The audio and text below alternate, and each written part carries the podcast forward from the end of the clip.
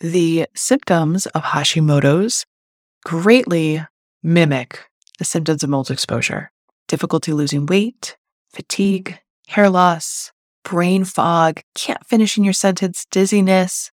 And this is just a short list, right? The symptoms of mold exposure go on and on. So I think it's really important to empower yourself if you're looking at living in a new space, whether it's a rental or buying a new home. What are some key factors that you need to look for when you are physically analyzing your space. Yes, you can bring in a mold inspector. You could bring in a structural engineer. You could bring in an architect to help you, especially if you are building a new home or about to buy a new home. But I think it's really important to empower yourself with the knowledge as well. So, myself, having gone through eight mold inspections on a home we lived in, in an office I worked in, in a house that we bought and are now renovating, as well as three different rentals. I think it's really important to take what you've learned from experience, from naturopathic physicians who specialize in mold that I've had on the podcast, like Jill Crista and Shippy, Melanie Shafranik, and take all these pieces of knowledge. And when you go and decide is this new space, is this home? You know, some of us live in our home 90% of the time, are physically in our home, breathing the air in our home 90% of our time. Is this home good for my health? I'm the only one that has to live in my body. I take care of my family. Is this place right for me? So I'm going to share some things that I've learned along the way in terms of what to visually inspect for, things I would never include in my house search if a home had these certain qualities, not to go with that home, and how to really use all your senses and to really tune into your own body of what you're feeling when you're physically in the home to see if there's mold. And then you can make an educated choice moving forward. Is this the house for my family? Is this where we're going to live? And everything's a kind of risk reward and it's managing the risk. Is this worth it for me? Because it's very challenging, even with new builds, to find a home that has not had water damage. So I hope you enjoyed this episode. If you did, rate and review on iTunes to spread the word for us Hashi ladies.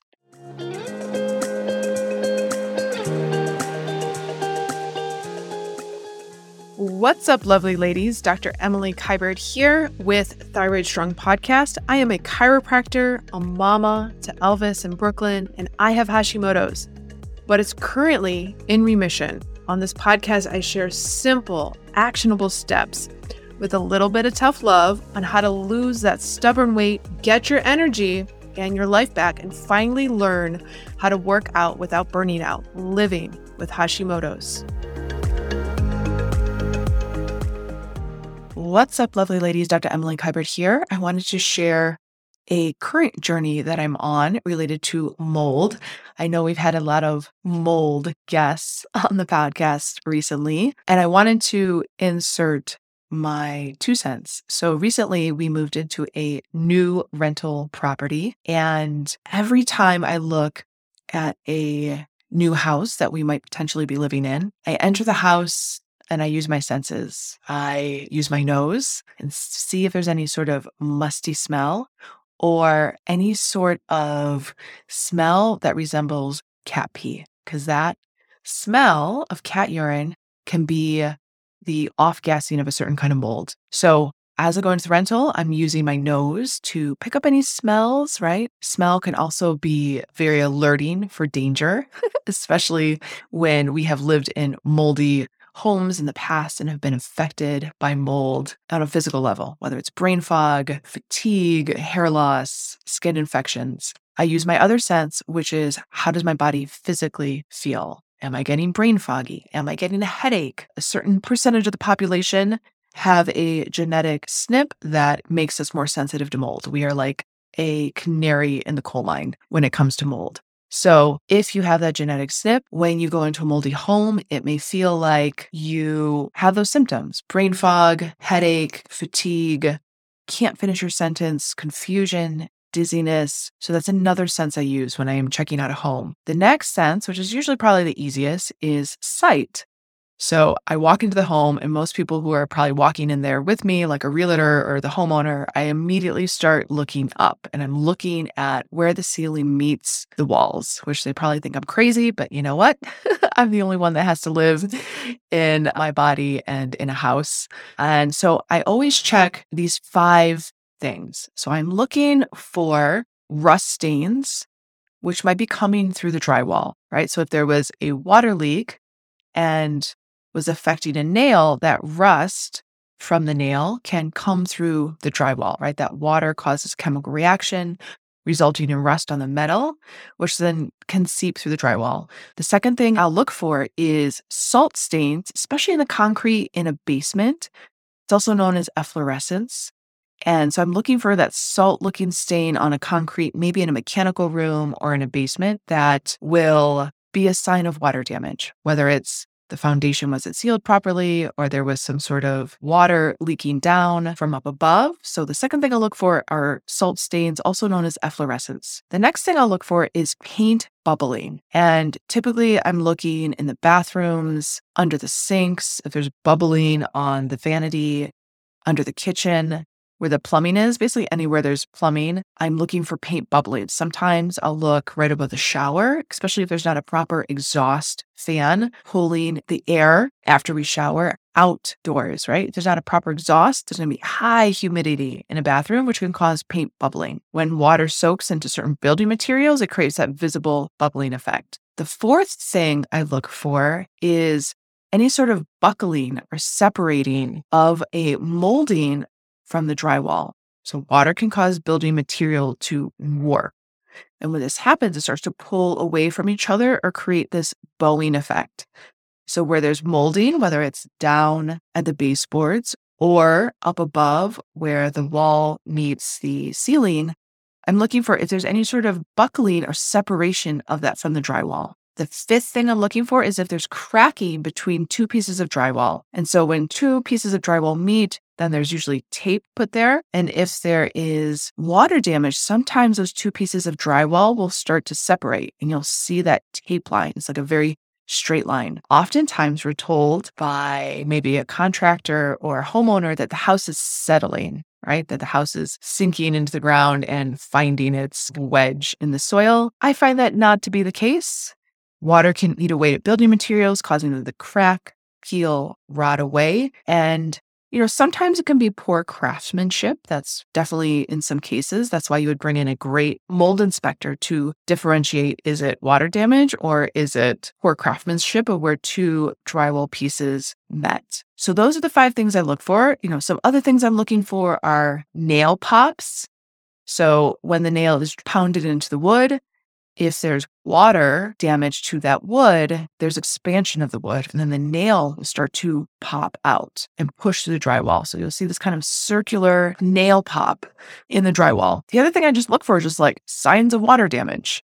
Is there a patch of water damage, maybe a discoloration in the paint? That would be a sign that there was a leak somewhere. In an ideal world, you would check the attic and see if there's any staining on the bottom of the roof, which is kind of what we're going through right now. Check the attic. Didn't happen to check it during a walkthrough of the house when we wanted to rent it, but checked it after.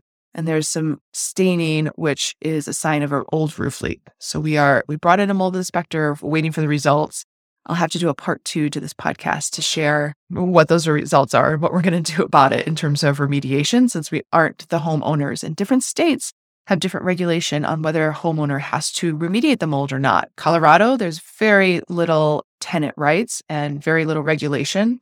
So if there's mold found in the home, the homeowner doesn't have to remediate it. So I'll have to give a part two once I get the results back in two weeks from the mold inspectors. The other things I consider when I'm looking at a rental and even consider when I'm looking at a home to purchase is is there a crawl space? I would not live in a home with a crawl space because water can collect there, mold can grow there, and then mold can go into the air, specifically mycotoxins, and then start to rise. So in the wintertime, when we're heating our homes and heat rises, that air gets pulled from the crawl space and rises. So if there's mold in the crawl space, it will rise just as heat rises and air rises. So I really really try to avoid a home with crawl spaces. I know in certain parts of the country, it is really common, like in Texas. Melanie Shafranek, who was on the podcast, talked about crawl spaces and her experience with them. So go check out that episode. And the other thing I would really check for is flat top roofs. So flat top roofs, kind of like those more modern designs, or even some older homes that are just flat across the top. They are not pitched, will hold water, right? Because water is meant to drain, but even a flat top roof has to be pitched properly to drain that water. So if that water is not draining properly, it's going to sit there and it's going to degrade and erode the building material. Ideally, you would bring a roofer in once every three to six months to check if there's any cracks or if anything in that flat roof needs to get sealed. I don't know anyone that brings in a roofer every three to six months. So I would try to avoid a home. And I know there's some newer homes that are really beautiful and have that flat top roof. I would try and avoid a home that has that kind of roof. I'd go for one where there's a pitch, water runs down, goes into the gutter. You know, speaking of gutters, you want to find a gutter that is shuttling. Like I always walk around the perimeter of a home if I'm about to rent it to see is water getting shuttled away from the home. Some homes, literally the water comes down the gutter and then dumps right next to the house, next to the foundation. And if the foundation is not sealed properly, then that water over time will infiltrate the foundation and the concrete. So is the water getting shuttled away properly from the house? Does the gutter have an extension where it's dumping the water a couple feet away from the house? Really important. So, all this being said, when I was looking for another rental in Boulder, I looked at 20 different rentals. Some from management companies, some from really big management companies in Boulder, some that are from homeowners. And I looked at 20 rentals, and all 20 of them had some signs of water damage. So it's tricky. And even some of the newer builds, right? Because some of the newer builds, uh, I looked at one apartment was built within the last two years, had water damage around the windows. I'm thinking, this is a new build. How can this be? And a lot of new builds go up really quickly and are built quickly and are built like thing, they don't allow the building to settle. My mold inspector was just telling me this the other day that new builds usually look great for about two years and then there's signs of water damage or water infiltration into the space because they were built so quickly. So even a newer build can have water damage, which, as we know, 24 hours of water damage, mold can grow within 24 hours. So if there's water damage in a new build, you can still have mold.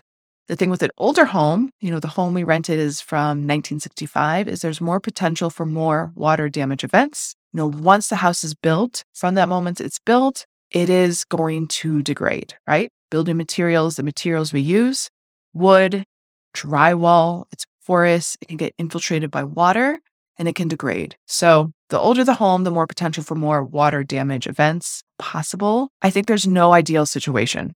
So, I think there's two things. I think you make an educated guess and you find the home that is most appropriate for you. For us, it was near our kids' school. It was in the neighborhood where we bought a home and are renovating that home. It's in a great community. And we felt like okay, if anything comes up, we can take care of it and work with the homeowner. I think the second thing you need to take into account is building your terrain. So Nancy Crowell talks about this in her podcast. Go check it out about, you know, mold is everywhere. We can get exposed to it anywhere, right? At the grocery store, in our home, wherever we go, in the kids' school. But if we strengthen our terrain, our nervous system, our resilience, our gut microbiome, the amount of muscle we have in the bone, we can detox from those exposures more easily and ideally more quickly.